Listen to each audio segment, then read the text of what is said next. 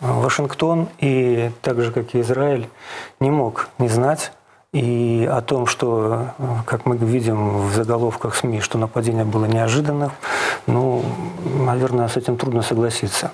Страна Израиль, которая находится постоянно в состоянии войны, и в которой постоянно в готовности находятся спецслужбы и вооруженные силы, всегда должна быть готова к отражению нападения. Тут, наверное, мы можем говорить не о неожиданном нападении, а о неожиданных результатах этого нападения. Потому что, наверное, э, о том, что никто не думал, что будет столько жертв и какие-то мобильные группы проникнут на территорию Израиля, ну, наверное, давно такого уже не было.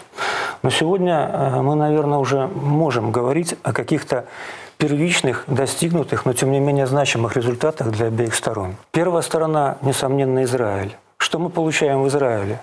В Израиле мы получили вместо протестных настроений мобилизационные и э, создание чрезвычайного кабинета, как э, было объявлено сегодня, несомненно, продвинет какие-то законы, нормативные акты, которые зависали раньше и не могли быть приняты по тем или иным причинам.